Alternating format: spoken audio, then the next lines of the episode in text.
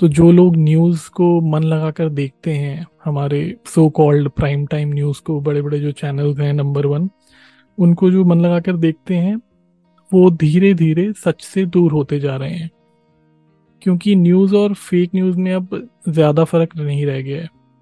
तो ये कैसा समाज है जिसे इस बात से तो फ़र्क पड़ता है कि पड़ोस के देश में टमाटर कितने रुपए किलो मिल रहा है, या फिर बिग बॉस में किसने क्या किया, किसने क्या कहा पर इस बात से कोई फ़र्क नहीं पड़ता कि उसके अपने देश में एक राज्य है जहाँ पे सैकड़ों लोग मर रहे हैं, आपस में एक दूसरे को मार रहे हैं और हज़ारों लोग अपने घर छोड़कर जाने पे मजबूर हैं, वो बेघर हो गए हैं, रिलीफ कैंप्स में रह रहे हैं। तो वट अबाउट ट्री बहुत ही एक जहीन किस्म का आर्ट है और इसमें हर किसी को ये आता तो है बट टैलेंटेड सब, हर कोई नहीं है। मतलब किसी किसी का टैलेंट बहुत हाई लेवल का है और किसी का कम है।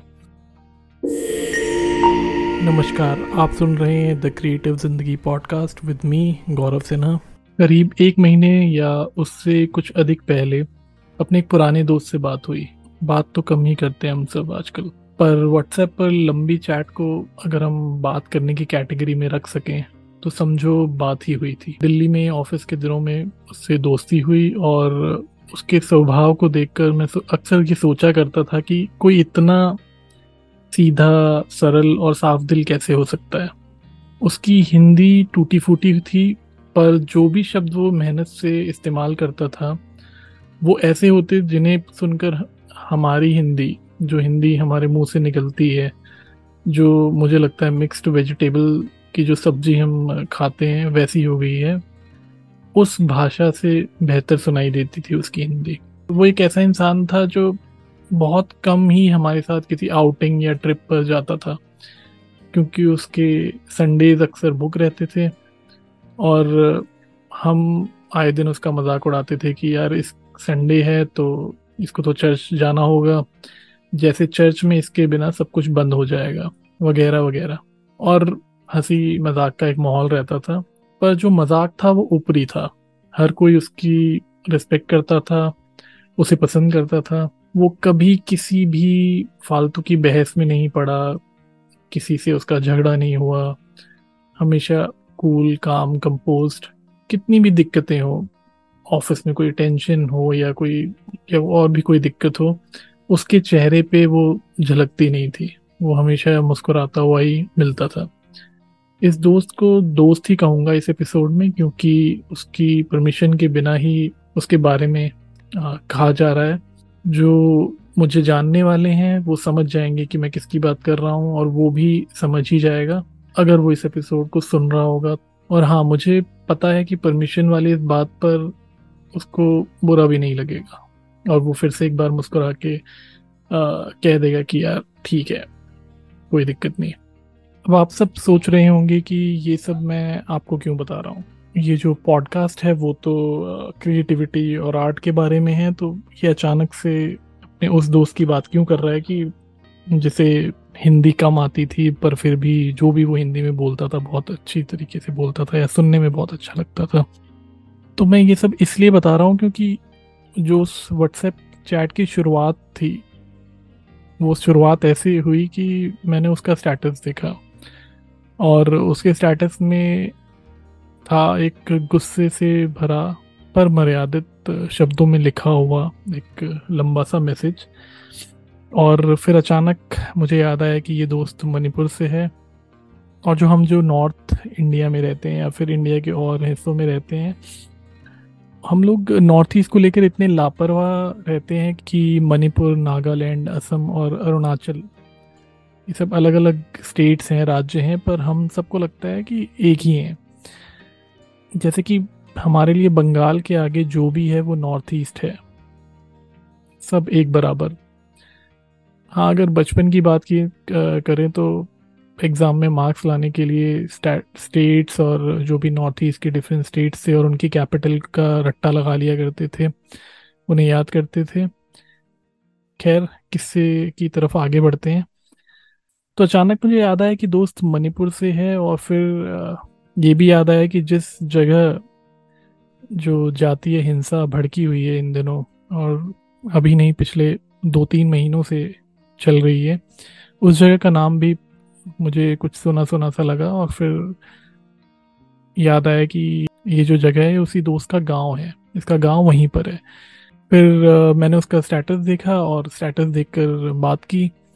उसका हालचाल पूछा कि सब कुछ ठीक ठाक है, कैसा चल रहा है, क्योंकि उधर उसके गाँव में तो काफ़ी बुरी हालत है।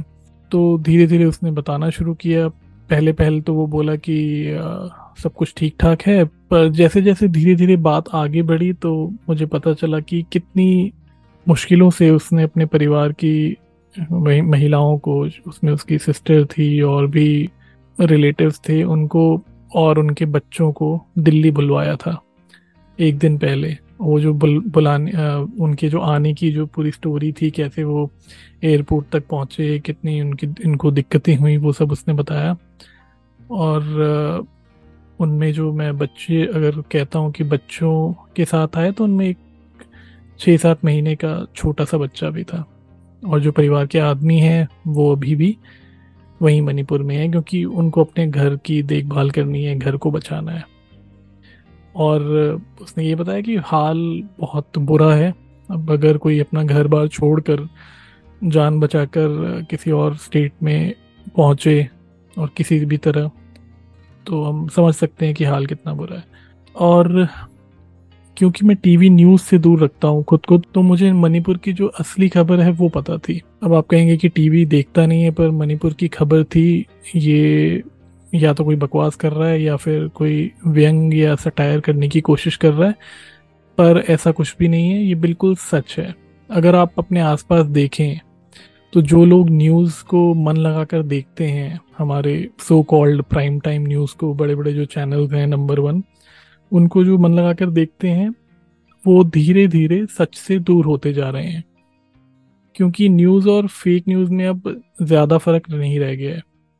मुझे इतना तो पता था कि वहाँ मणिपुर में जो मैदानी इलाके हैं और जो जो पहाड़ी इलाके हैं, जंगलों से आने वाले जो ट्राइबल लोग हैं, वो आपस में उलझे हैं, उनको उनको, उनका ज़मीन को लेकर या फिर आपस में जो भी दिक्कतें होती हैं, वर्चस्व की लड़ाई चल रही है या अपने आप को बचाने की जो एक डर पैदा किया जाता है कि एक जो समाज है वो दूसरे को, के ऊपर हावी हो जाएगा वो आपस में लड़ रहे हैं और उसमें कहीं ना कहीं जो बड़ा एक रीज़न रहा है वो फेक न्यूज़ का रहा है कि फेक न्यूज़ इतनी कहीं फैल जाती है और उसको ले देखकर लोग इतना भड़क जाते हैं आजकल कि वो भी उससे भी बुरा करने पर आ जाते हैं। तो इस बारे में मणिपुर के बारे में कुछ कुछ मुझे मालूम था जितना भी मैं देख पढ़ रहा था लेकिन जब उससे फ़र्स्ट हैंड एक्सपीरियंस सुनने को मिला तब मुझे अ, समझ में आया कि कि बात कितनी ज़्यादा भयानक है और कितनी ज़्यादा संवेदनशील है। और बुरा ये लग रहा था कि इस बारे में ना हमें ज़्यादा पता है, ना इस बारे में हम लोग बात कर रहे हैं। और ये जो उलझे हुए हैं लोग आपस में, जो लड़ रहे हैं, मार रहे हैं एक दूसरे को, ये कुछ कुछ माहौल उसी जैसा वैसा ही है जैसा कुछ सालों पहले हमने कश्मीर में देखा या सुना है। जैसे वहाँ पर लोगों को वहाँ से भगाया गया था या फिर जो भी हिंसा हुई थी, बहुत सारी चीज़ें हुई थी तो वैसा ही कुछ यहाँ मणिपुर में देखने को मिल रहा है। कश्मीर के अलावा भी ऐसी बहुत सी जगह हैं और जहाँ पर इस तरह की चीज़ें हुई हैं हिस्टोरिकली और दंगे हुए हैं या फिर जातीय हिंसा हुई है। और हम सबको पता है कि ऐसा कुछ होने के बाद सालों साल लग जाते हैं सब कुछ सामान्य जैसा होने में। मैं सामान्य जैसा इसलिए कह रहा हूँ कि सामान्य तो वो कभी होता ही नहीं है। नॉर्मल सी कभी नहीं आती। अगर कहीं पर आप इतनी जान माल की हानि हो, इतनी हिंसा हो, इतनी नफरत हो तो सब कुछ नॉर्मल होना इम्पॉसिबल सा हो जाता है। और अगर वो नॉर्मल सी जैसा भी कुछ होता है तो उसको भी अगर हमें अचीव करना है तो उसको करते करते दस, बीस, तीस, चालीस साल, पता नहीं कितने कितने साल लग जाते हैं। उसके बाद मैंने अपने दोस्त से थोड़ी और बात की और उस दिन के बाद जब भी कोई न्यूज़ जो मैं मणिपुर के बारे में कहीं कोई आर्टिकल या फिर कोई किसी यूट्यूब चैनल पे कुछ अगर आ रहा है तो मैं पढ़ता था अ, किसी रिलायबल सोर्स से तो मैं चेक करके अपने दोस्त को मैंने भेजा एक दो बार और चेक किया कि क्या उसके एक्सपीरियंस के हिसाब से या जो बता रहे हैं वो हिस्टोरिकली क्या इशू हैं वहाँ पे, या अभी करंट इशू हैं, क्या वो ठीक रिपोर्टिंग हो रही है? तो उसने बताया कि हाँ मोटा मोटा ठीक ठाक है, वो मतलब सहमत था उन बातों से। उसने मुझे ये भी बताया कि किस तरह से जो लोग दंगे कर रहे हैं, वही लोग फेक न्यूज़ भी फैला रहे हैं। और फेक न्यूज़ फैलाकर जिससे जो बात सुधरनी चाहिए, वो और बिगड़ती जा रही है। वो बात अलग है कि वहाँ पे नेट जो बंद है बट फेक न्यूज़ ज़रूरी नहीं है कि उसी स्टेट में फैलाई जाए, कहीं और भी फैलाई जा सकती है जहाँ पे इंटरनेट चल रहा है।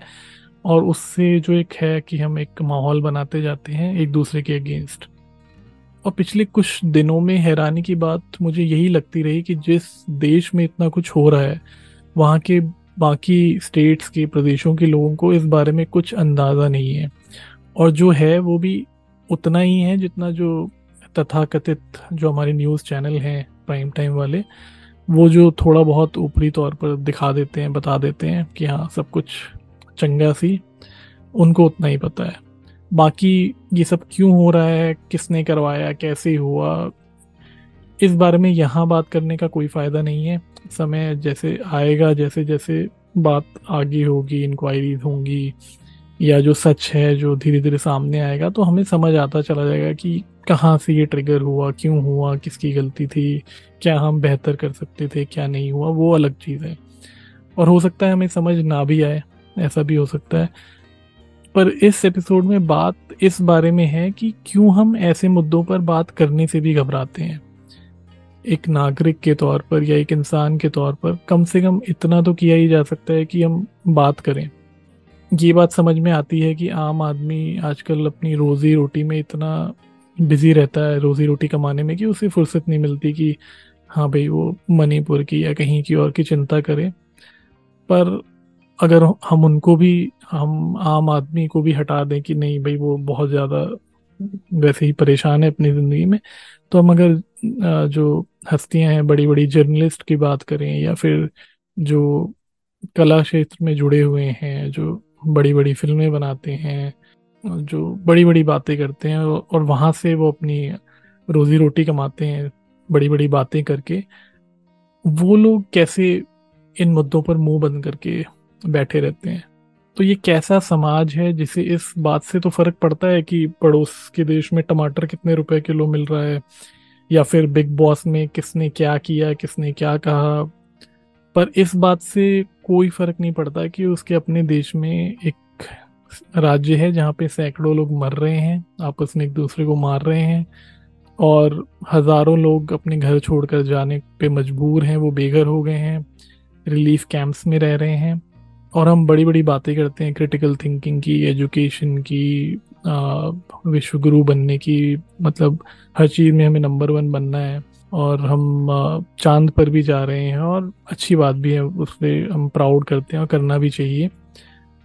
और चाँद पर भी हम इतने पैसों में जा रहे हैं जितनों में एक बड़ी बजट की मूवी बनती है। तो आप सबको पता होगा, मैं ये किस बारे में कह रहा हूँ।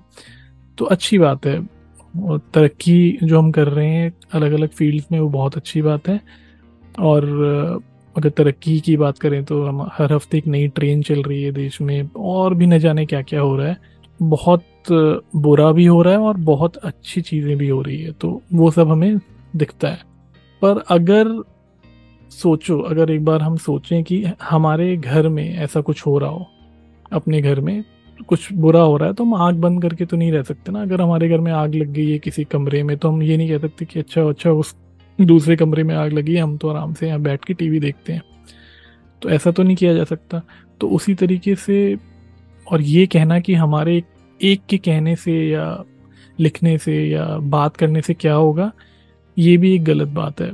समाज जो है वो हमसे अलग नहीं है और जो अच्छा बुरा जैसा भी है, हम ही हैं जो समाज बनाते हैं, हमसे ही है समाज। उसमें कोई फ़र्क नहीं है। तो एक के कहने से शायद दूसरे को समझ आ जाए, जिसे शायद समझ नहीं आ पा रहा है किसी वजह से उसके अपने बायस होंगे या फिर उसकी समझ उतनी होगी या फिर वो उसे, हो सकता है कि वाकई में उस बारे में पता ही नहीं है।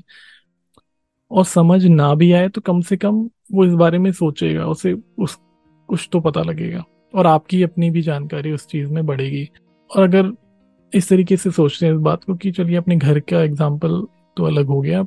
अगर आपके शहर में ऐसा कुछ हो आप जिस भी शहर से बिलोंग करते हैं, अगर वैस, उस शहर में या स्टेट में ऐसा कुछ हो, और दो महीने तक वहाँ का इंटरनेट बंद है, आपको उस बारे में कहीं कोई मीडिया में खबर नहीं आ रही कि क्या हो रहा है, और अगर आप थक हार कर जाकर दिल्ली में प्रोटेस्ट करते हैं तो उस प्रोटेस्ट को भी कवर नहीं किया जाता। और अगर आप अपने शहर से बाहर हैं, उस शहर में नहीं हैं, और आपके परिवार वाले वहाँ फंसे हों और आपके दोस्त या पड़ोसी इन बातों से पूरी तरह अनजान अपनी दुनिया में है, वो कहते हैं, ओके, क्या चल रहा है? सब बढ़िया? हाँ भाई सब बढ़िया चल रहा है। तो आपको कैसा लगेगा? कभी सोच कर देखें कि अगर यही चीज़ आपके साथ हो तो कैसा महसूस होगा आपको? अभी पिछले साल की बात करें तो एक फ़िल्म आई थी, कश्मीर पर बनी थी। उसने बहुत पैसे कमाए, बहुत शोर मचा कि हाँ ये बहुत जो दबाई हुई चीज़ें थी, वो उसमें अच्छे से दिखाई गई है हमें पता लग गया है कि क्या क्या हुआ था।